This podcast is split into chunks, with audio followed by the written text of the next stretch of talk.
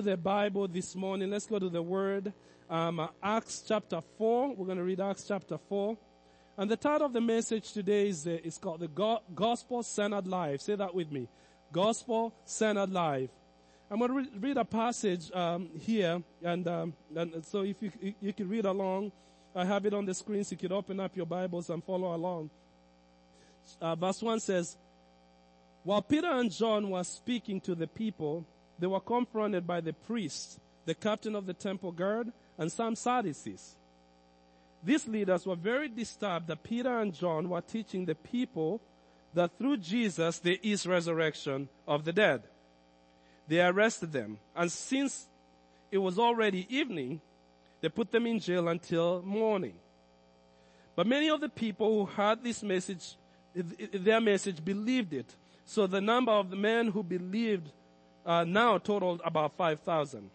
The next day, when the council of, uh, of the rulers and the elders and teachers of religious law met in Jerusalem, Annas the high priest was there along with Caiaphas, John, Alexander, and other relatives of the high priest. They brought in the two disciples and demanded, by what power or in what name have you done this? Just to pause for a second. This was in response to the guy that was healed at the temple gates in, in just the previous chapter. What had happened after the miracle had, uh, had occurred, this guy was praising God, walking around, and, uh, and, uh, and, and many people started putting faith in Jesus. Many people, Jews, are being converted to Christianity. Uh, and, and somehow, you know how it is? Somehow the, the story changed.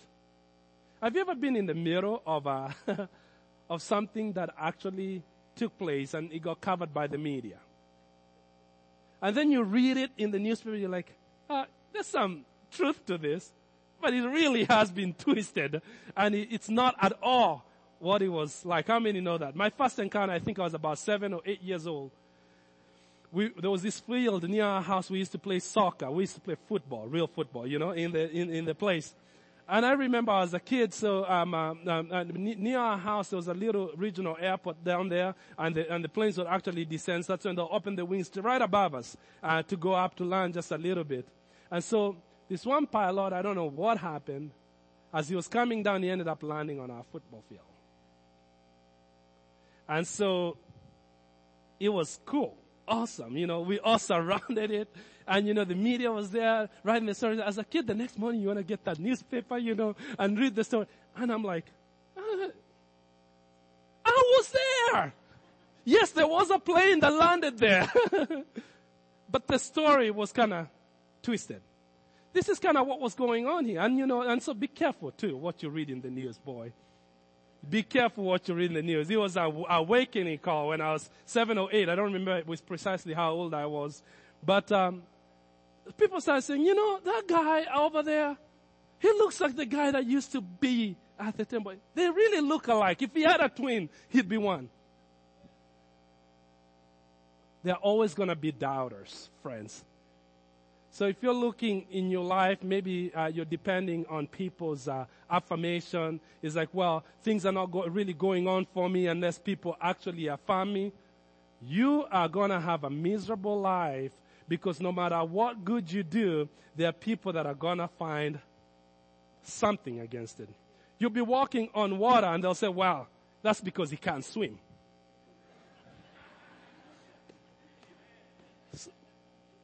So this whole story goes on. And they, they completely dispute this miracle.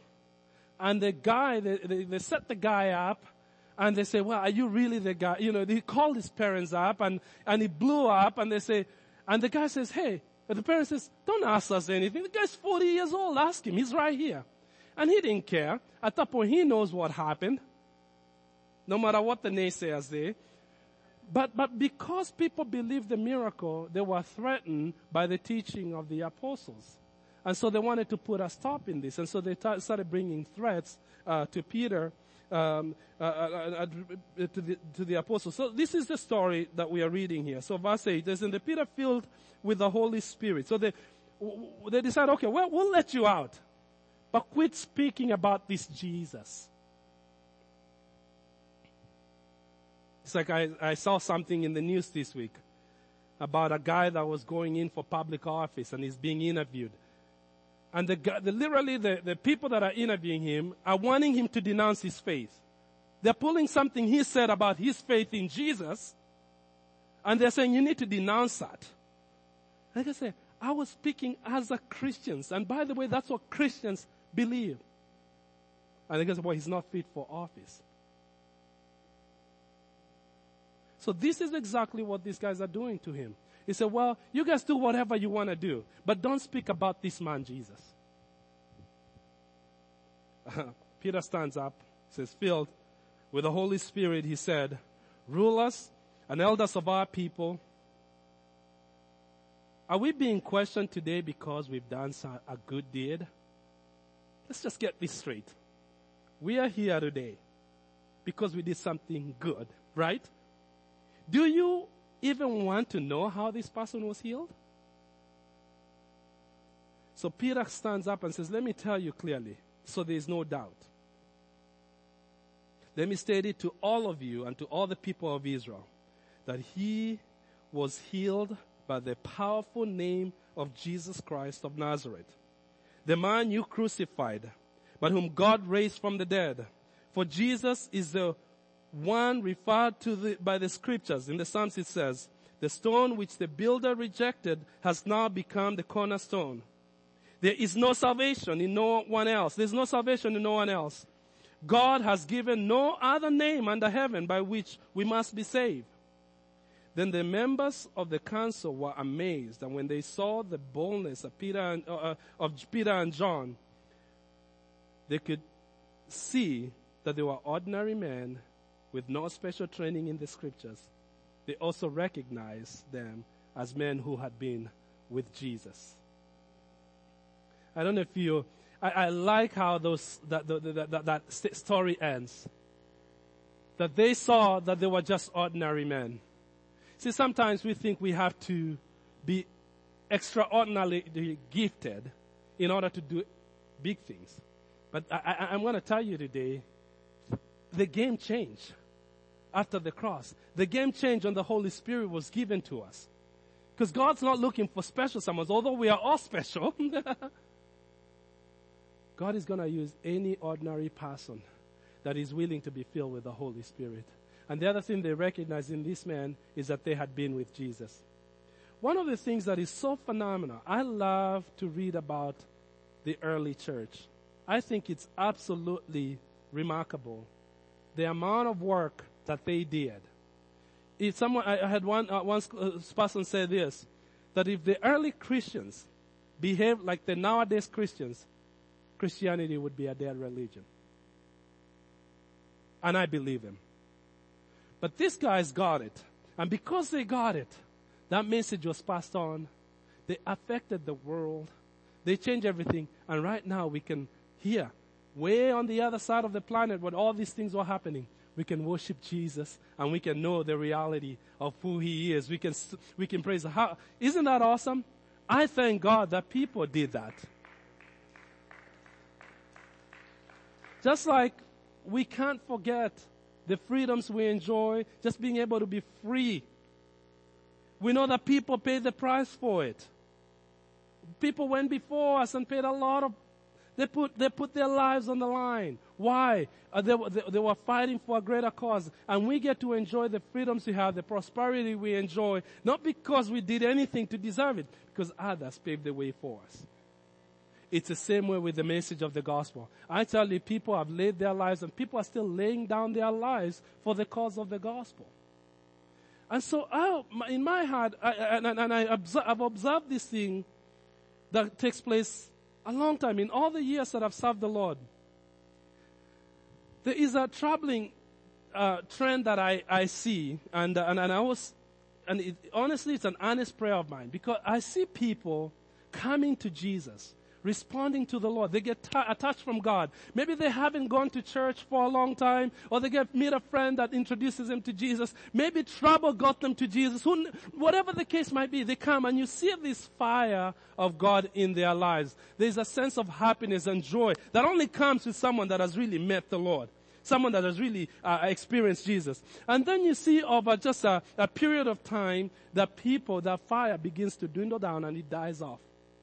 And those people, couple years, sometimes longer, they either one will backslide or two will just start going through the motion. But the fire isn't there, the joy isn't there, the excitement isn't there.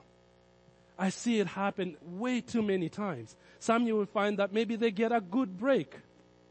And that good break leads them to, like, God, now I'm good. Thanks a lot for all the times you helped me. I can handle this now. Or some, they experience difficulty. And it's challenging for them to continue because they feel like they've been abandoned by God and they can't keep holding on to their faith because they think, oh well, what's, what's, what good is there to serve God when I'm still suffering like the rest? I don't know what the rationale is, but I've seen them on both sides of the spectrum. And some, some, they see this and they are convinced with the message and they know it is true and so they hold on to it because they don't want to lose what they've received.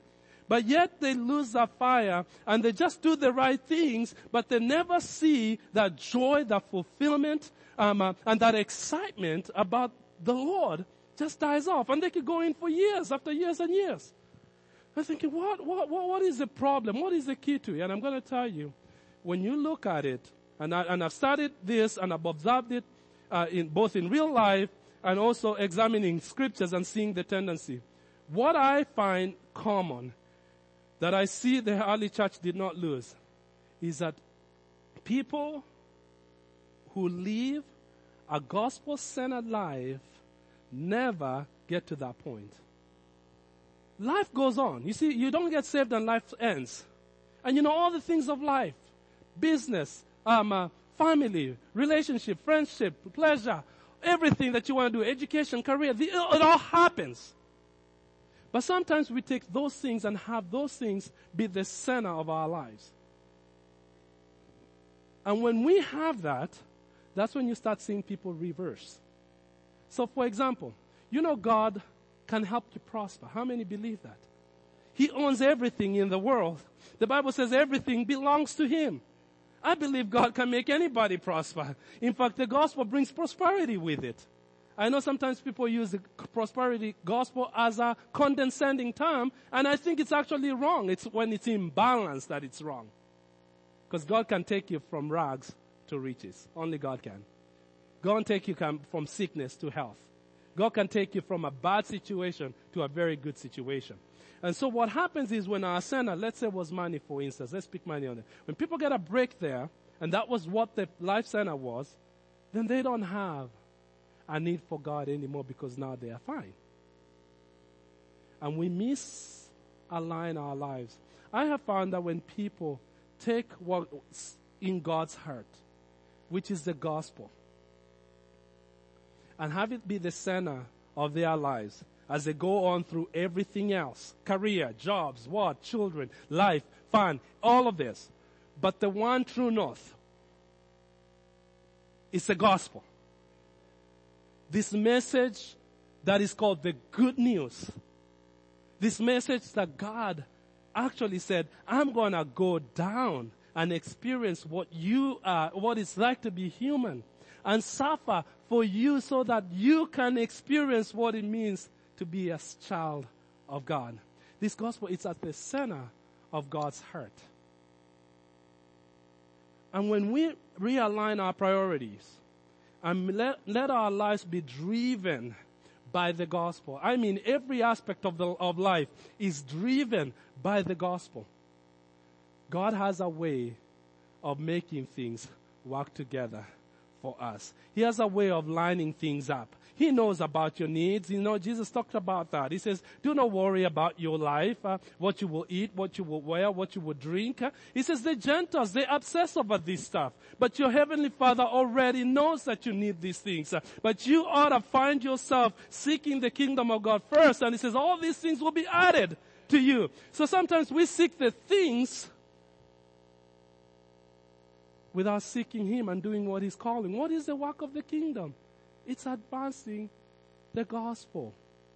God's heart is crying out for people who do not know Him.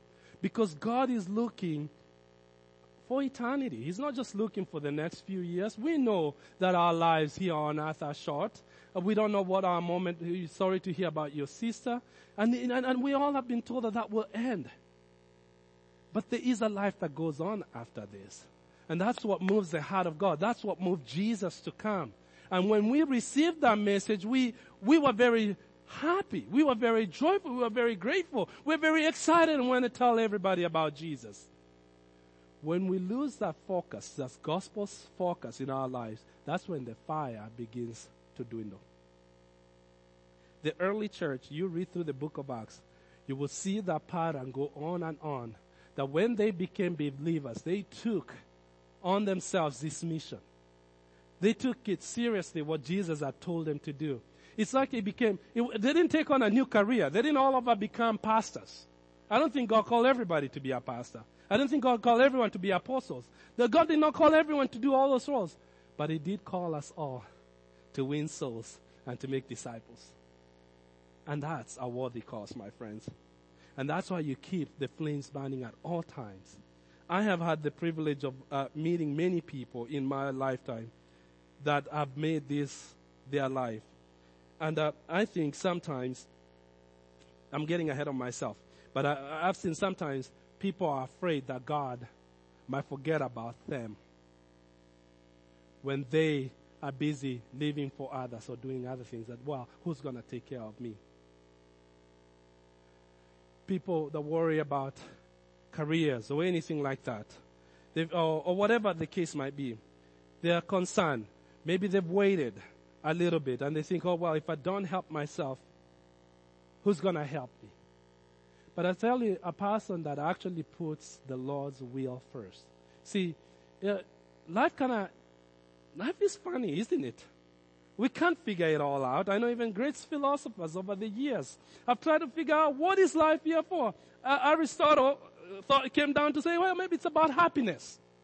Uh, you know, if you find a way to be happy, you know, and so, and he said, these are great minds that are trying to figure out what the, the thing is. And you know what, what life is about? It's about doing the will of God. Because if you do the will of God, not the will of God for him or her, do the will of God for your life. When you do the will of God, you will find happiness. You won't have to go looking for it. Happiness will come looking for you.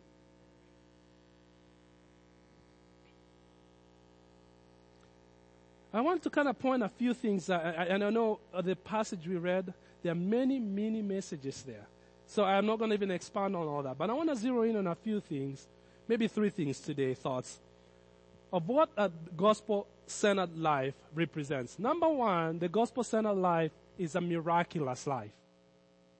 The gospel-centered life is a miraculous life. The stuff that you see happening here, Peter, John, all these guys were doing miracles. You know why? Because God has attached miracles to the gospel. So listen to this verse, verses, I guess, Mark 16. Jesus saying, He said to them, Go into the world and preach the gospel to all creation. Whoever believes and is baptized will be saved, but whoever does not believe will be condemned.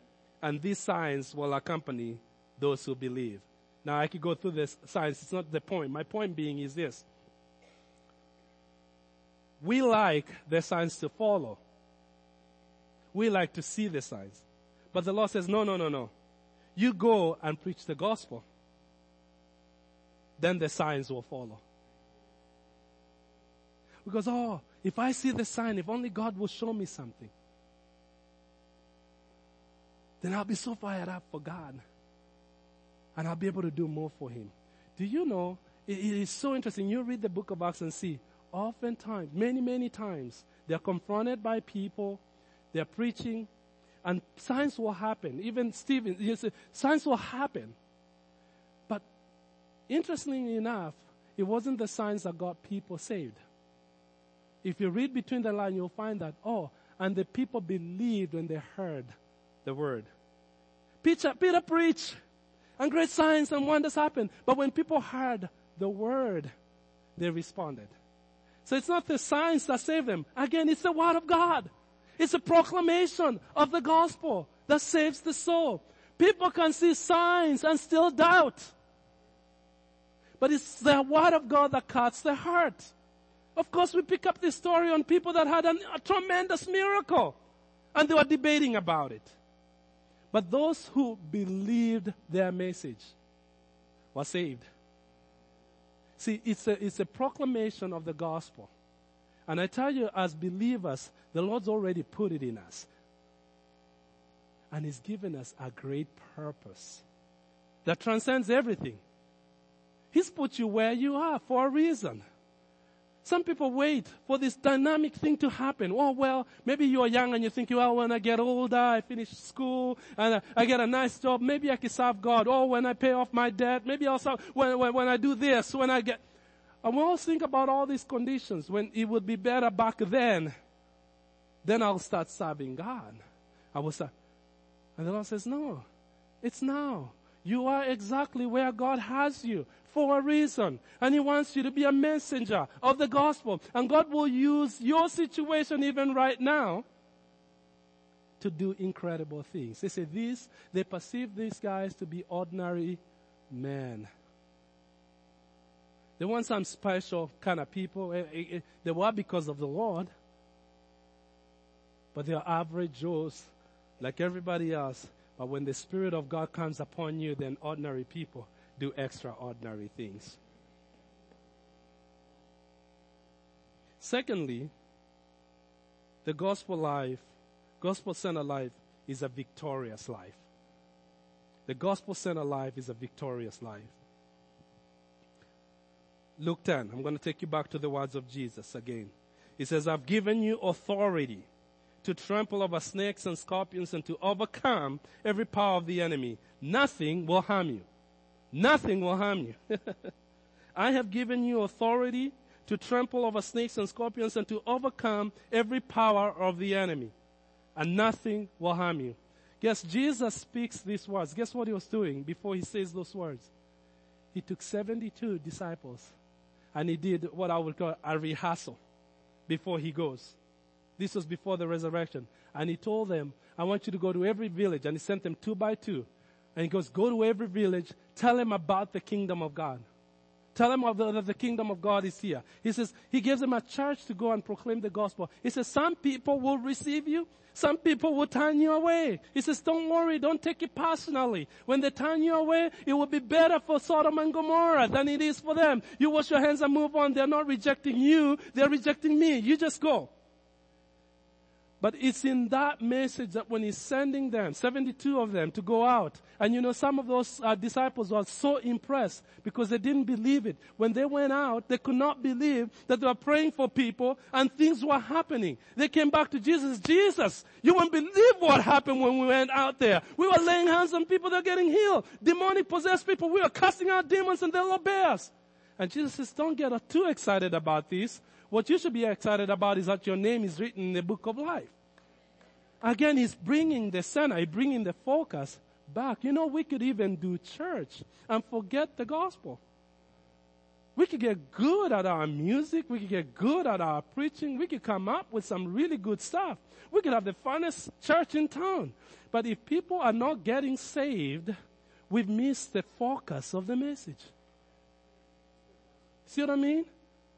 We can rally. We can rally people. We can do stuff that gets everybody in. We can do it. But if people are not getting saved, we missed it. And this is where the Bible says, this is where the Bible says the power and the victorious living comes. Why with victory? Because we do have an enemy who wants to frustrate our lives. He wants to destroy you. He wants to destroy your finances, your relationship, everything about it. And Jesus is saying, I got a promise for you. When you have a gospel-centered life, you can be assured of victory. Oh, that's pretty bold statement to make. Yeah, it is a bold statement to make. Because you look through the Bible, these guys, they had great times and they had some suffering as well. Right now, this is something that brought them, brought on on them that they could have just walked away by saying, you know, what's the point of actually going out and talking to these people? They won't believe us anyway. Just tell them what they want and we could go on moving and move on and live our lives. Guess what they do? They didn't do that. Peter takes the opportunity. instead of defending himself and try to justify himself, Peter uses that as a platform to do what? To preach the gospel. Listen to his words. He didn't want to go about Peter. He made it about Jesus. How many times? It's a tendency when you're confronted, when you're in trouble, you want to defend yourself, right? It's not the natural process. He doesn't, he doesn't make it about Peter. He turns it around and he declares the gospel to these people because guess what? They needed to hear the gospel. Verse 10, he says, let me clearly state it to all of you and to all the people because I'm not just addressing you. he used his obstacle as an opportunity to proclaim the gospel. Let me be clear to you. Because I speak to you guys and I speak to the entire house of Israel. Okay? He says, this guy, this man was healed by the powerful name of Jesus Christ of Nazareth. The man you crucified, but God raised him from the dead. For Jesus is the one that the scripture had predicted. And when it said that the builder, the stone that the builder rejected, has become the chief cornerstone. So he's bringing back their book, the Old Testament, and he brings it back. So, and there is salvation is not found in any other name, but in the name of Jesus. You want salvation. He's telling them point blank, you're not even saved until you proclaim this Jesus. And these were religious leaders. The audacity to do that. They wanted to shoot him, maybe, probably. But they looked at him and says, wow, the boldness they have. What was that? That was the Holy Spirit in them. Uh, you know, so the, the, the, Bible says that when we receive the Holy Spirit, we shall have power to be witnesses. And he had an opportunity right there, and the Holy Spirit gave him the words to say. I believe Peter had not rehearsed anything here. The Lord says that I will give you the words to say. I will provide what you need. You go. Why was this so powerful? Because in the message of the gospel, there is the, that's where the power of God is. See, another scripture says this. Uh, Paul, he says, I am not ashamed. I will not be ashamed of the gospel of Jesus Christ. Why? Because it is the power of God for salvation. So when we are not proclaiming that, we are, we are diminishing the power we are losing the power. Oh, is that controversial? No, it's not. The Bible, Paul says, for fear that I will not diminish the power of the gospel. He says that. Why? Because he says, I purport to know nothing among you. This is a very smart guy. He was well accomplished even before he was a believer. He was a scholar and a very respected person. But he comes to his conclusion and says, hey, I proclaim, I purport to know nothing among you except Christ and Him being crucified. He says, if I know nothing else, I'm getting one thing right. The center of the gospel is what I'm all about. Forget everything else. That. Another verse, I had it up there on the screen probably um, uh, at the beginning, but I'll read it. Acts 20, 24, this is Paul. He says, but my life is worth nothing to me unless I use it for the finishing the work, for finishing the work assigned to me by the Lord Jesus Christ. What's that work? He says the work of telling others the good news about this wonderful grace of God. Again, he says, at the end of the day, the sum total of my life, no matter what I do, if I don't achieve this goal, of telling people the good news. What's the good news? It's the gospel about the wonderful grace of God. Then my life has no meaning at all. We've seen people of great achievement in our time throughout history and even time. People that have built lasting companies, people that we can learn a lot of things from, people that have made a lot of money, conquered battles, they've done all sorts of things, they've achieved greatness. It says that at the end of the day, when you sum up their life, if they miss this point in their lives, their life was meaningless. That's a powerful statement.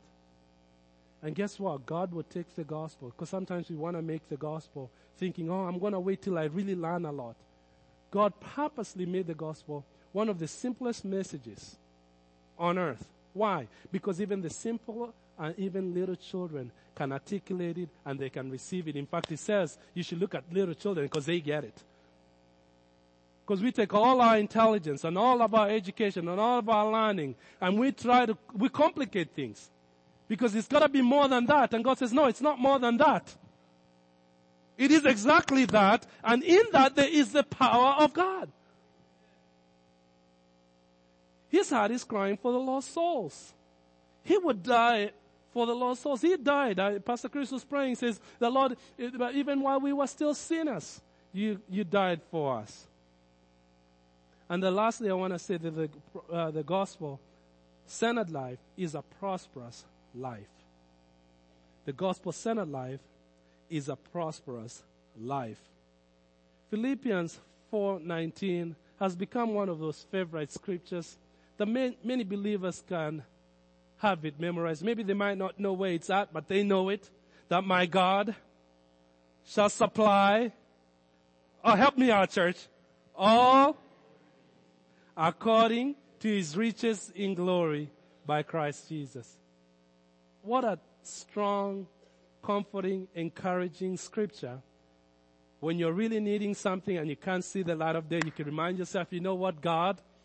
I know my God will supply all my needs according to my riches and glory. It's a good, powerful scripture to stand upon. How many have used it in prayer? How many have stood on it? I have many, many, many times. You know, I can't lift my hands enough times because I've used the scripture many times. But you know, that promise was given when Paul was actually returning a thank you to a church that was absolutely generous. They recognized what the, the, what the work that Paul was doing. His missionary work. And as they ministered to other churches, some places were richer than others. And he says, no church has given to me more than this church. And, and, you, and you don't even look for credit. But I tell you, God already knows. He keeps good books. He knows when you give sacrificially. And he says, I promise this that I know God knows you. And my God, who you've been giving to, who you've been so keen on this message of the gospel, making sure that you're putting your resources for the advancement of the gospel. Says, this God of mine will supply all your needs according to his glorious riches by Christ Jesus. It's a promise that's directly related to giving towards the gospel. Miracles that we read in the uh, that Jesus uh, attached. He says, you shall lay hands on the sick and they'll recover. All of those miracles are directly attached to the sending off of people preaching the gospel. When you live, when you make the gospel the center of your life, God will start making things work for you. I was starting to say earlier that I've had the privilege of uh, getting close to people that have seen this play out in their lives. People that are younger, people that are older, and, and seeing generations of people. Uh, uh, let me pick on one. Uh, Pastor Paul Stan, that would be my wife's grand, uh, grandparents, Paul and Eleanor Stan. At 20 years old, when um, he takes his wife clear out to Kenya back in the late 40s newlywed, you know, right when everybody is trying to get on their career, getting on what college and getting on what school or starting up to climb the ladder. They go, this is when commercial flying was very expensive. They went on a boat all across the Atlantic, then the Indian Ocean, up north to the Indian Ocean. They weren't in the city. They weren't at the, they were out in the boonies where Jesus had not been preached. And I, and I, and I when I look at, at, his life, you know, and I got to know him um, for a good part of my life, you know, some, for some at that point, all they knew is that that was God's will for them. And they spent a few years investing in the people of the Kuria people out in Western Kenya. They would come back to the States. They would come and do more ministry. They'll serve in the church. They'll start, serve other churches. Um, uh, and then they'll go to Nigeria. And they spent 10 years there raising their kids. During the civil war, the Biafran war, and they would pray, God, we, the big companies would go um, and close. BP, all the oil companies would close because they felt like it was no longer safe for their employees to work anymore. All the international companies were closing down and sending their people home. And they have their, their little kids there. And they would ask the Lord time and time again, Is it now? Do we go home? Are we being stupid? Should we just go? You know, God says, no, no, no. You're safest. You are the safest at, at my will. You know, you could be in the middle of Afghanistan and be safer than in Lincoln, Nebraska if you're in God's will. All they did is that they lived their life for the gospel. And you know, a lot of people think, oh, maybe you're going to lose out. And, and it's nice to see people that have walked that and to see them in their later days and think, they never lost out on anything. They weren't worse off, even financially, than people that work their career all uh, and build big 4K. You know why? Because God watches over His people. When you do His will, He will watch over you. When you take care of his house, he takes care of you. Another family that I've come to know very close will be Pastor Rick Seward, who will be here in October. Yeah, it's going to be phenomenal. I tell you, uh, modern day apostle. Uh, he, he, there's not enough books to cover all the ministry that this guy has done. He's very humble. But you know, his grandparents and his parents, Man, these guys went out in the communist China back in the days and God, and then he can tell you story after story and you just see how God continues to bless them through the generations. What am I trying to tell you? Is that if you haven't aligned your life and make a gospel the priority, sharing the message of the, uh, that is the closest to God, there are a couple of things you're, you're, you're losing in your Christian walk. One, you're compromising on your joy as a believer. Because your joy is full when you're leading people to Christ. There are many ways to lead people to Christ by your life, by inviting them, by praying for them. But there is a joy that God deposits. There is a fire that God puts in you when you're seeing people saved. Once you start living for yourself and you forget about the lost soul, things start getting stale. And you might know the Bible left and right. But there is that fire that you lose. The fire of new life. The fire that good new life comes. Brings. Does it bring work? Oh, you bet it does. Ask a few parents, I see little ones. Ask, ask me how my night was. But you know, those little ones, there is a lot more work, there's a lot more dependent. But at the same time, they bring a joy that you can't find anywhere. You can't even buy. How many are parents and they can say amen? And you hate it how fast they grow. But that's the same kind of life that God allows us to share in His joy when He sees the lost coming to Him. And when we play a part in that, God shares a portion of that joy with us. And it keeps our lives on fire. I tell you, looking at Brother Paul, even on his dying bed, he was leading people to Jesus. At his dying bed, he knew that he's leaving but you're still talking to the people at the hospital. Have you given your life to Jesus? Yes. Oh boy. You know, talking to neighbors about the, he says, you gotta get yourself plugged into the Lord. And he says, I have no regrets. It is the most fulfilling thing in your life. Say, Pastor Saul, thanks a lot for telling me this. Now what am I gonna do with this information? Right? How many are thinking that? I'm gonna give you a couple of things, okay? A couple of very simple things that every one of us can do. Don't wait for the perfect moment. The sun, the moon, the stars to line up perfectly. Wait till your bank account is full so you can start giving. No, no, no, no. Don't wait for that. The first thing you need to do is be with Jesus. Say that. you need to spend time with Jesus. See, they looked at this man and they say, one thing they perceived of them, one, they were not very skilled, they were not educated, didn't get any special training. But they perceived that this man had been with Jesus. When we spend time with Jesus, our world around us notices even if they don't know how to translate it, because the Bible says that the carnal mind cannot understand the spiritual mind. So don't expect them to know, well, that's according to Exodus 33 5. Uh, the, no, they don't know any of that. But there's something about a person that's spending time with Jesus that helps you help the situation around you. The atmosphere changes just a little bit because someone, a guy or a girl that's been spending time with Jesus, that's been with Jesus, brings to the table. You could spend your time, spend time with Jesus and you ask. There are several prayers that you see through the book of Acts. I cannot quote, cite, cite them all. But one of the heart of their messages, a few times they would stand together, some prayers that were recorded.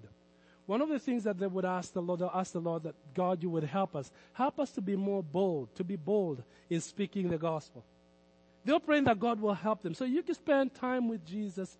And first of all, if you haven't had that excitement about winning souls, ask the Lord, God, soften my heart. Break my heart for what breaks yours. Give me the spirit. Give me a passion for the lost. Help me to feel it. Because sometimes you don't feel it. There are times I don't feel it at all, but guess what? It's okay to ask Jesus to help you feel it. Guess what? He can do it. God, I feel dry. I feel stale. You're going to have to help me because it's what says that He will take our stony heart and He'll give us a heart of flesh. I believe that your word that you prophesied to Jeremiah, God, give me a heart of flesh. Let my heart be softened for the lost.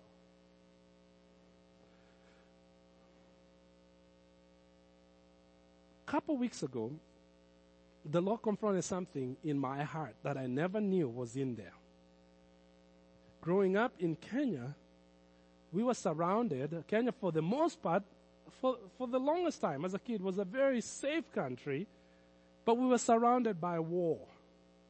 Somalia to the east, northeast, Ethiopia to the north, Sudan to the northwest, Uganda, you know, the last king of Katwe, you all of the, the Congo just a few down, and we're surrounded by one. So Kenya is a refugee pool.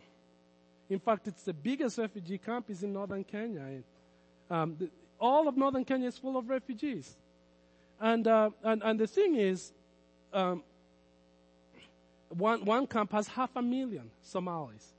But when the Somalis started coming to Kenya, um, um, between the people just needing help, there were also terrorists from Al Shabaab that kind of seeped through. 1998, I was in Nairobi, Kenya, when uh, the U.S. Uh, embassy was being attacked. I was just on my way to the bank building right next to it we missed it like this and it was completely God's providence because we were delayed by something that we weren't expecting. And we just came in 10 minutes after and uh, it had just happened. I would have been there.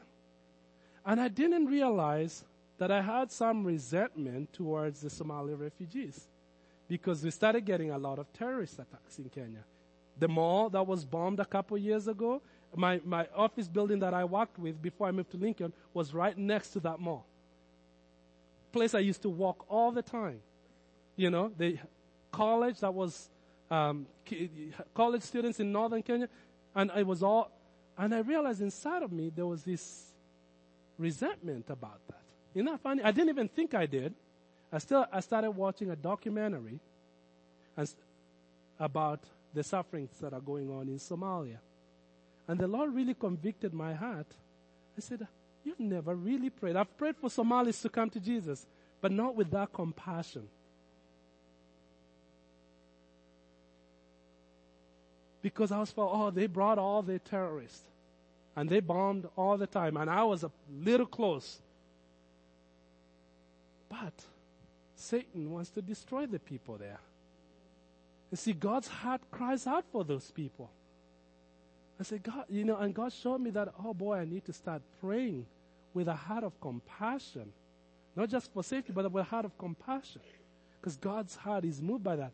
I promise you, prior to two weeks ago, when the Lord dropped that in my heart, I never thought for a little bit that I had that inside of me. Are you with me? So we could ask the Lord to soften our hearts, for the Lord to help us to love the unlovable to be concerned to those that are so strangely different than us. That is not even a joke. God help me see them the way you see them. Secondly, on the prayer side, being with Jesus is praying for them. Praying for you, praying for them. Are you praying for non believers? If the Lord answered every prayer you prayed last week, will there be any new believer in the kingdom? Good question. If none, we're not praying for non believers. And we can't see non-believers come to Christ unless we're praying for them. And my second thing that we could do, you need to be a deliberate and intentional giver for the purpose of the God. Give your time, give your money, give your energy purposely for things that advance the movement of the gospel. Make your energy, make your money, make your time count. Because we can use, we only have so much time. But how much time are we giving for the purpose of the gospel? I don't want to give a very weighty message, but I want us to challenge us to think about these things. Because when we do, we're going to start seeing the miraculous life in our life. We're going to see victories that we've never seen before. We're going to see prosperity that you've never seen before because God takes care for, of you. Seek ye first, again I say, the kingdom and all these things that we hope for, the Bible says will be added to you. How many are ready to live a gospel centered life? At least take a time today, amen. I want us to pray. Stand up, stand up. Let's pray. Because this, this is the heart of God. And if you haven't prayed for an unbeliever, pray for one today, even during worship here. Pray for somebody. Make a list. Do something practical. Make a list of people you pray for. As I close with the story before I pray, remember, and I've said this story before, we're like 16, uh, 17, 18 years old. Kids that are on fire for Jesus. I know one of my friends, deacons, I know brother, my brother will tell you. We were so on fire for God when we were praying for all our friends. All our friends that we know, we knew what they were up to. We knew what the, the, their lives were. We made a list of every kid in the neighborhood. And we'll come and meet and start praying for them. And we know what the trouble they, some of them were in. And we prayed against those demonic spirits that hold them back. And we'll just believe God, you know. And one by one, we'll cross someone's name, someone's name off. And throughout that whole neighborhood, a bunch of kids in their mid-teens, late teens, early 20s were getting saved left and right. I'm telling you, 30 some kids were, getting saved. We have all these small groups going on in the parents are saying, looking at the, say, wow, look at those kids. Our parents came to Christ because of the life that was being transformed. They, they, they're watching the kids and they know there's something real going on here. So if you're a young person, don't think, wait, I'm going to wait. God wants to use you right now. If you're a teenager, God wants to use you right now and you can do mighty things. Father, we thank you. Come on, let's stretch our hands. If you want to just the Lord to touch you, if the Lord's convicting you in these areas, wanting to just do something in your life, this is exactly what's at the center of his heart. And just say, Lord, just stretch your hand and just begin to receive. I believe right now. Pray with me. Father, in the name of Jesus, we thank you for your love, your amazing grace, oh God. Father, you came down. You became one of us to prove to us that you love us. As it said in Romans, that you demonstrated your love towards us in that while we were still sinners, you died. You died for us. You didn't wait for us to be perfect. You didn't wait for us to straighten things out, to clean up. Lord, you said, just as we are, you took us. And you've given us your Holy Spirit, God. Father, we confess today that sometimes we get distracted by life, jobs, opportunities, fun, eh, all sorts of things that are not bad in themselves, Lord. But we, we, we mistruck, Lord. And we ask you to forgive us, God. We ask today that you soften our hearts. But what softens you, Lord? You break our hearts for what breaks yours, Lord. That you fill us with your spirit, that you energize in us, oh God, the fire of God that comes by the impartation of your spirit. I ask Holy Spirit, move right now. You know every hurt here. You know us by name. You call us by name.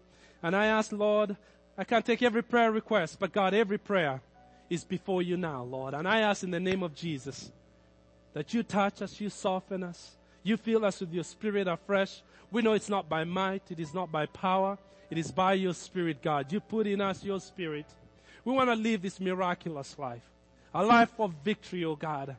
Oh, a life of prosperity, God. We know that you are a faithful God and more than able. And I just pray in the name of Jesus right now as you're touching hearts, Lord.